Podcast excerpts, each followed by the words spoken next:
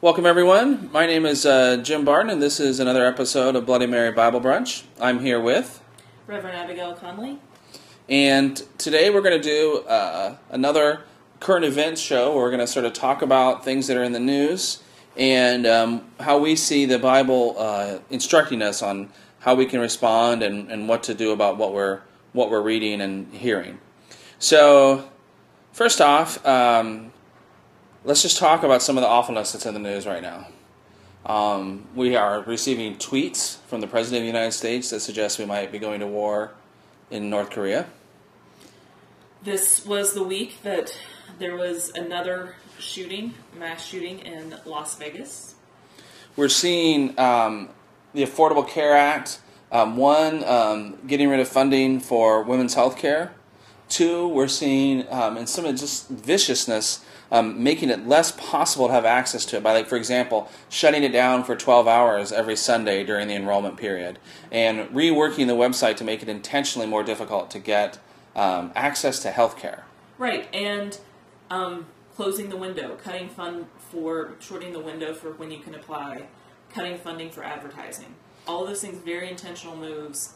Um, while it's hanging out there for some people, of well, the other option if you can't repeal it is let's just not fund it, and then the 84% of people who receive subsidies are screwed over in that process. And then we have Americans who live in Puerto Rico who are seeing their president um, do this weird comparison between the number of fatalities in Puerto Rico to the number of fatalities in Katrina.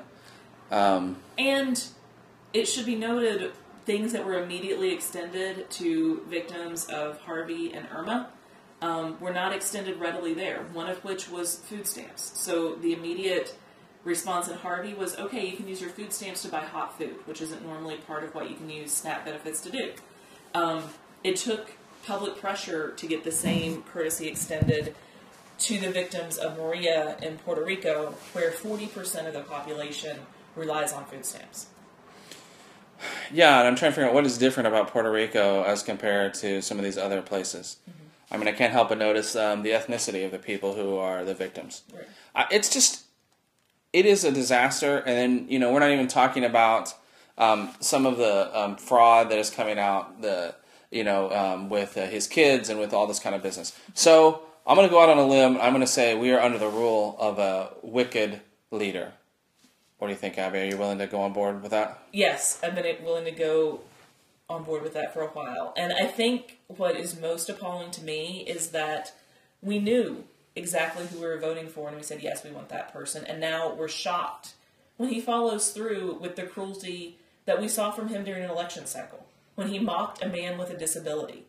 I mean, how does that not just automatically say if we won't tolerate it in sixth graders, we were not going to tolerate it from someone running for an office in any capacity? I don't care if that's the local school board. Right. He's willing to say that there are good people on both sides when one of those sides are Nazis and white supremacists.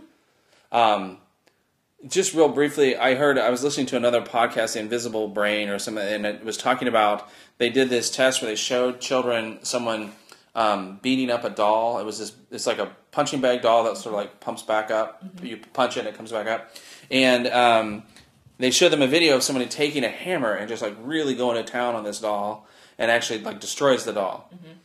And then sometimes they got in trouble, the person who did it in the video, and sometimes they didn't. And when they didn't do it, when they didn't get in trouble, those kids, when they had an opportunity to do whatever they want in this room full of toys, they would take the hammer and use it on the on the the doll. Mm-hmm. When they the person did get in trouble, but the researcher came into the room and said, "You know what? Actually, just so you know, if there's anything you wanted, you saw that you thought was interesting, you're not going to be in trouble for doing anything with these toys if you want. You can do whatever you want with the toys." Then those kids would go do it. The point being that not only did the kids model what they saw, but they it was significant. They carried out the wicked behavior when they were given permission mm-hmm. to carry out the wicked behavior, and that's what's happening right now. Is we have a president who has given people permission to to to carry out wicked behavior. Right, because let's face it, we've always had white supremacists. It's not like that's a shock. We Yes. just made it okay for white supremacists to come out of back rooms and back alleys into the public square. Right. And that's appalling. It is. Well, okay. So there are wicked leaders in the Bible, and um, I don't know. The Bible has some different ways to address it. None of them involve moving to the European Union. Right. Which, depending on the day, is my top choice. like, I'm Right. not going to lie. Right. Um, but uh, we really got, we sort of identified, um, we've got uh, uh, Jeremiah addressing the people as they're being carted off into exile, as telling them one way to deal with it. We've got um, the story of Daniel and the story, uh, in the book of Daniel, we have the story of Daniel and, the, and then Shadrach, Meshach, and Abednego. That's while they're in exile and being told to worship a foreign god. And then we have the rule of many evil kings, but Manasseh is a particularly evil king um, who did horrible things. He re- Hezekiah was his father. He reversed all the good things that Hezekiah did. He put back all the uh, uh, altars to evil people, and one of them is, by the way, to the god Moloch, who um, requires child sacrifice. So let's not, you know, we're not. This isn't just like using the other team. This isn't a both sides kind of argument Right. where one side is sacrificing children.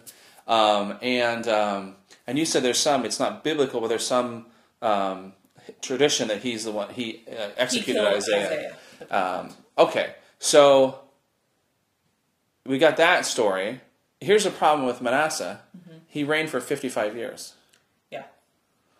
So He reigned for 55 years and died of what was old age at that point. This isn't someone who got struck down. This isn't someone who was horribly ill fated in those ways. He did all of those things, and presumably, part of the reason he did those things is because people wanted it. People wanted child sacrifice because their neighbors got to sacrifice children. right, People wanted to worship the same gods as their neighbors. Presumably, it's not just, hey, you know, I really didn't like my dad, so I'm going to undo all of those things. right. There's the like, yeah, I'm I'm going to do this evil thing because there's people out there who want the evil. He was uh, our current president, uh, but uh, where Hezekiah was Obama, he was the he was the current president. Just reverse it all, go back Yeah. the other way of doing it. Um, the there is a response about how you fix this problem in Scripture. It's a terrible response, which is you just wait it out, and then eventually God will send an invading nation to take you over and take you into exile because the country has been so wicked under the reign of the evil ruler. And you know, that's the narrative that conservative Christians are using. We need to return to God and ban abortion and all of these things because and make people work for their food and all those things because otherwise God will strike this country down because we haven't honored God. Let's be clear that that's also the narrative on the conservative side. And it has been for a long time. Right. Right. And I think the narrative on the liberal side is guess what? We are so far behind developed nations and all these other things that we are already no longer the world power we once were. We have more military strength than any other country by an astonishing and terrifying amount. But as far as education, manufacturing, and some of those things, we're no longer the power that we once were. Right.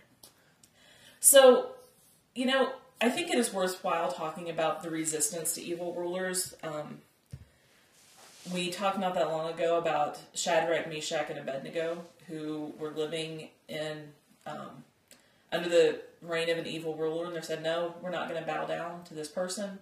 And they got thrown in a fire fiery furnace for it. And not only did they get thrown in, they got it thrown in heated so hot that people throwing them in died. And they did that, saying, "Yeah, we might die." might die along this way, along the way.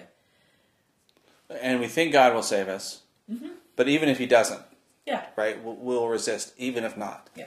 So that's a that's an important component. Mm-hmm.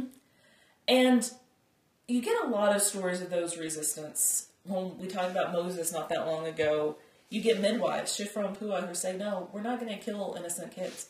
In Yeah. Jesus' stories, when Herod is evil and ordering the slaughter of the innocents, you get people fleeing the country, Jesus included, mm-hmm. and becoming refugees rather than live under a ruler that would say, all of these children die.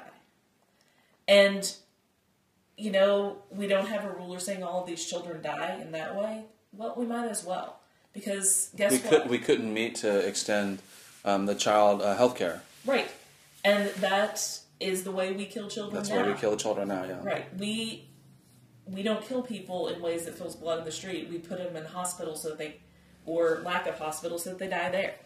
And we put kids in poverty in homes where they don't have what they need so that they'll fill up our prisons when they get older. Right. That's exactly what we do. So we kill them just as surely, just much more slowly. Right. I think we can take the two uh, messages and meld them together in the sense that I think that as individuals we, of faith, we're called to stand up and to resist evil. Mm-hmm. And we need to do it in a way that has some cost. I mean, you know, Jesus will say, "Take up my, your cross and follow me." Mm-hmm. Right? This is no small. It's not, you know, as Bonhoeffer, right? It's not cheap grace. Right. This is a this is a there's a it's a cost of discipleship. There's a cost of faith. Um, but then I think the other things, you know, Manasseh being in for 55 years, the generations in exile in the Old Testament, what that teaches you is don't expect it to be fixed immediately. And unfortunately, you might have to live in a time of of trial. You know, they didn't get to vote their, their king out or impeach right. him every couple of years. So, yeah. so we can combine those two, I think.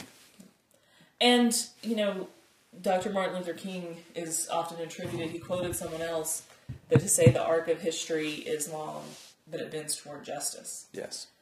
And I think as Western Christians, particularly, that is something that we very much anticipate and cling to as a possibility that somehow we're moving toward God's reign and we're moving more fully into that. And I think, especially as progressive Christians, you know, we're not as worried about Jesus coming back and setting all things right. We're worried about how we set things right now and how we do better where we are. Yeah. Um, and I think for me, for us, one of the most critical things is you don't lose sight of the kingdom and the reign of God just because someone is drawing you back into dark ages in many yeah. ways. That vision doesn't fade. Right. On a good day, it becomes that much clearer, that much more um, appealing, and that much more desired among especially people of faith. All right. So we'll keep the faith, we'll keep up the fight. What other, whatever other cliches you need to, to get it done. Mm-hmm. All right. Well, this has been an episode of Bloody Mary Bible Brunch, and until next time, cheers.